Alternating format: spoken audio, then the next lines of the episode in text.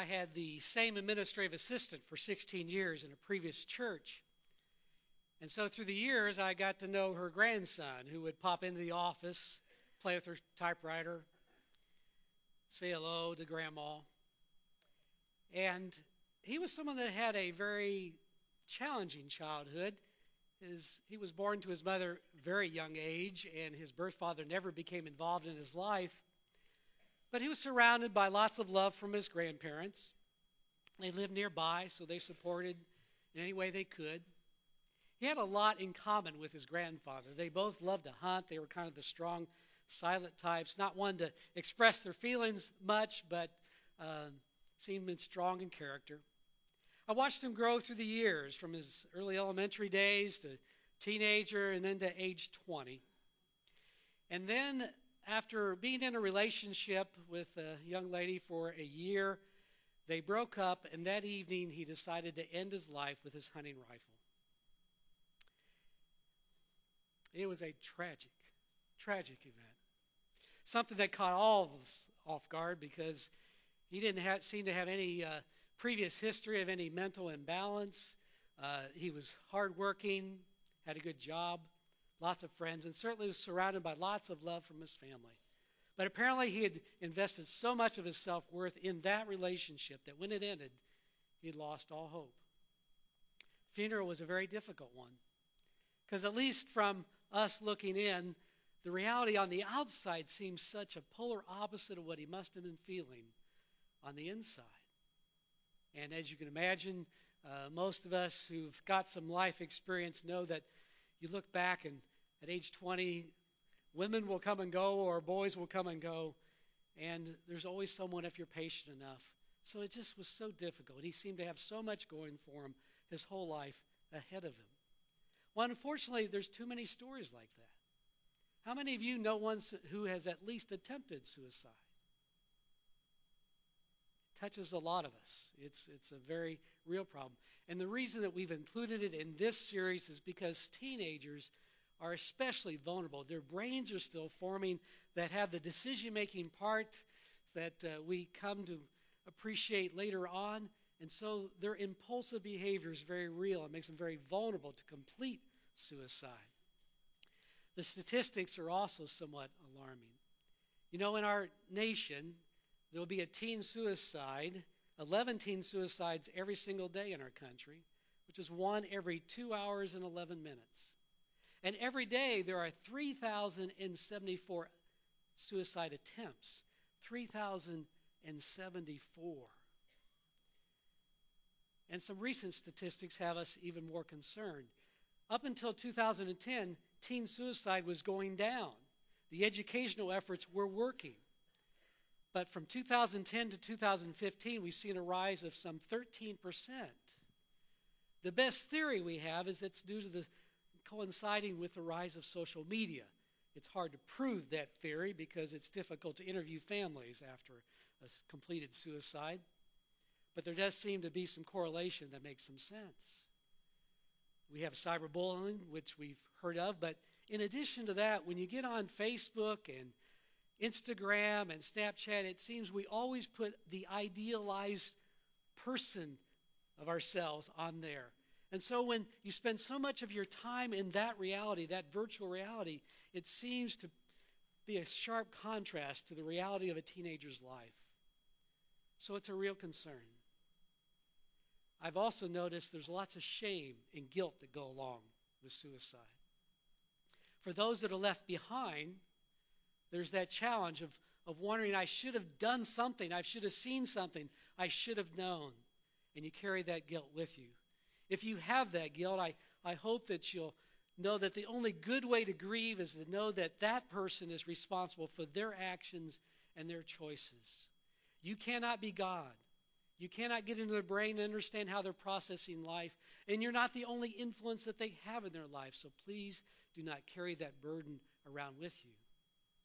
There's also a certain amount of shame because there seems to be that belief carried by some that goes back to some ancient Catholic thinking that there, that suicide is the unforgivable sin. Modern Catholics uh, don't share that belief, but still it seems to be a myth that's carried on. I get asked that question frequently in my ministry. And it's kind of based on the, the thinking of sin as being very materialistic. And, and the belief that God does not allow sin into heaven, and also the belief that all sin must be confessed before it can be forgiven. So if you have completed suicide, you've committed the sin of murder, and since you do not have the opportunity to confess that sin, then it cannot be forgiven. Modern Catholics do understand that that God realizes that when someone completes suicide, typically they do not have full control of their emotional and psychological well-being. So it's important that we teach our kids that life is sacred. It is always sacred. And your life belongs not just to yourself, but it belongs to God. And He has plans for you, He has a purpose for you. When you take that life, you're violating the dreams that God has for you. Now, what can we learn from the Bible about suicide? When, when I did my survey, I discovered that there's a lot written about suicide. And, and, and I would start right here in Romans 8 and, and say that, that nothing can separate us from God's love. Not life nor death. Not angels or rulers. Not things present or things future. And I would say that also includes suicide. Now, you probably are aware of at least one person committed suicide, right? Any guesses? Yeah, Judas Iscariot, one of the disciples. We know that he betrayed Jesus for 30 pieces of silver and later hung himself. Some suggest that because he betrayed our Lord that he must be in hell, but there are others that raise some pretty good questions. They take note that that Judas was most likely a zealot part of that political persuasion that was hoping to overthrow the Roman government so that Israel could be free once again. And many believe that Judas may have been trying to force Jesus' hand, believing that he is the Son of God, and that he had the power to help start that revolution. So, by pushing him and sharing his location, he might be helping that to happen. In addition, others point out that his suicide is a sign of his regret a sign of his repentance. We'll leave it up to God to make that choice, that decision. But did you realize that there are six other suicides mentioned in the Bible? I won't take time to go through all of them, but King Saul and his armor bearer, once they saw the political and military defeat they were about to experience, took their own lives rather than suffer at the hands of their enemy. Samson pushed away the pillars that brought a building down upon himself and his enemies. So it was an act of heroism as well as the time that he took his own life. And then the three remaining names are kings who were facing military and political defeat and did not want to face the shame that would come with it. And so they took their own lives. In addition to that, if you read the book of Job or the book of Jonah, you'll discover both of those characters share very suicidal thoughts, wanting to die, have their lives taken away. And then if you read some of the Psalms, the Psalms of Lament, Lamentations, you'll see that often depressive thinking is shared because it is the first step to finding the faith that they need to crawl out of the hole that they are in. The bottom line is the Bible is very frank about suicide, as well as many other subjects that we tend to think are taboo. So do not think that just talking about suicide might bring about suicide. And that's a good spot to have Tom Shriver come up. Tom is one of our directors of student ministry, which makes him a pretty pretty good expert in, in youth to begin with. But in addition to that, Tom has spent some time with Chaucie's Place and has received some very comprehensive training in suicide prevention. He's going to share some of that with us now. Good morning. First of all, I wanted to thank you guys for being here today. Uh, some of you may not have known the topic, some of you may have known, but either way, it, it's an easy one to skip. It's an easy one to say, you know what, this is too tough. I'm not going to come, but it's an important topic, so I'm really glad you're here. As Jerry said, my name is Tom Shriver. I have briefly served at Chaucie's Place in a program called Lifelines. Chaucie's Place is a child advocacy organization dedicated to preventing child sexual abuse and youth suicide. And Lifelines is kind of the youth suicide portion of that. It's a comprehensive, evidence based youth suicide prevention program that really seeks to create a competent community, typically within schools, sometimes churches, other nonprofit organizations as well, to prevent teen suicide. So, in our state, in Indiana, nearly one in five kids has seriously contemplated suicide. That means you can go down this hall here, and before you exit, you can turn left and go into that high school Sunday school room. And one in five of those kids, statistically, has thought about taking their life. Same thing if you go past the nursery down the hall, turn right into the by rooms. One in five of those middle schoolers, statistically, has thought about taking their life. Suicide in our state is the second leading cause of death among our residents ages 10 to 14. And any time I talk about teens and suicide, kind of as Jerry mentioned, this question comes up. Can talking about suicide plant the idea in the minds of vulnerable teens? And the answer is no. Suicide is a tragic reality in the lives of our students. Jerry did an exercise where he had people raise their hands to see if they've been affected. If we do that in a common high school or middle school classroom, 75% of those students are going to put their hands in the air because so many people are affected by suicide. So the issue is not whether or not suicide should be talked about, but rather how it should be talked about. So rather than letting teens learn from each other and from the media, it's helpful for us to frame discussion in a way that helps them to recognize risk, especially in their peers, identify ways that they can express their concerns, and then more, most importantly, report those concerns to adults in their lives that they can trust. So when we look at these warning signs and ways that we can recognize risk, I like to bring up FACTS. FACTS is a helpful acrostic that breaks it down into five different categories. F is feelings, A is actions, C is changes, T is threats, and that's the important one, S is situations. This is not a foolproof set of indicators, keep that in mind. Except for the category with the T, the threats category, they may just indicate that a youth is troubled. But troubled youth are more likely to complete suicide. And context is crucial, okay? Ask yourself, are you seeing a drastic change from typical behavior? One of the ways that we can, you know, easily see that drastic change is if we're looking at artistic expression. If you have a teenager or you are a teenager and you really like to, to draw and, you know, do paintings and landscapes and their comics are happy and colorful, and all of a sudden that shifts to ominous and dark portraits depicting, you know, death and destruction and things like that. That's a pretty obvious drastic change, right? The same thing with poetry and songwriting. If I'm writing songs about the girl I like and all of a sudden those turn into to songs about how life has no point anymore, stuff like that. Those are the really easy, drastic changes to see. But a lot of times we kind of overlook them. If we're parents or if we're friends, we'll say, oh, you know, it's just a stage. They're going through it, whatever. But it's always worth asking about. If you don't have a sense of immediacy created by a specific threat or ideation, still talk with the child and listen.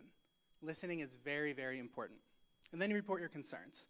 And whether you are a student or an adult, no matter what, don't be afraid. Do something because doing something is always better than doing nothing at all. So that brings us to our first one, the F, which is feelings. Hopelessness. This is the most common feeling associated with suicide attempts. After suicide attempts, when you ask, hey, how are you feeling? Why did, why did you do this? People bring up hopelessness. They felt hopeless. Worthlessness. Feeling anxious, worried, or angry all the time. Actions, drug or alcohol abuse. This is a big one because suicide can often be something that's that's easier to do when you're a bit impulsive and drug and alcohol, you know, lower inhibitions and make you a little bit more impulsive. Aggression and recklessness are a couple of the action categories as well. Changes. We're looking for changes that we can't necessarily explain really easily, right? Drastic changes in personality, behavior, sleeping patterns, and eating habits. If your kid comes to one of Janelle and I's lockouts and they have trouble sleeping the next couple days because we kept them up until 4 a.m., you know, that, that's probably not suicidal thought, right? That, that's probably because we kept them up a little bit too late and they're readjusting. Or if your kid wrestles, maybe you're a wrestler and you have to try to make weight. And so you're eating a little bit differently to make weight. You know, that, that's stuff that we can explain. So context, again, is critical threats. And just like I mentioned, these are the real red lights. This is stop, get help immediately. You want to intervene immediately. And these include a desire to hurt or kill themselves. They have a plan or are seeking access to lethal means. And when we say lethal means, that just means anything you can use to take your life. Some examples maybe you overhear your kid or your friend and they're, and they're talking about ways to kill themselves. Or maybe they're just Googling it. You check their Google search history and you see that they've been looking for that kind of stuff in, in the search engine.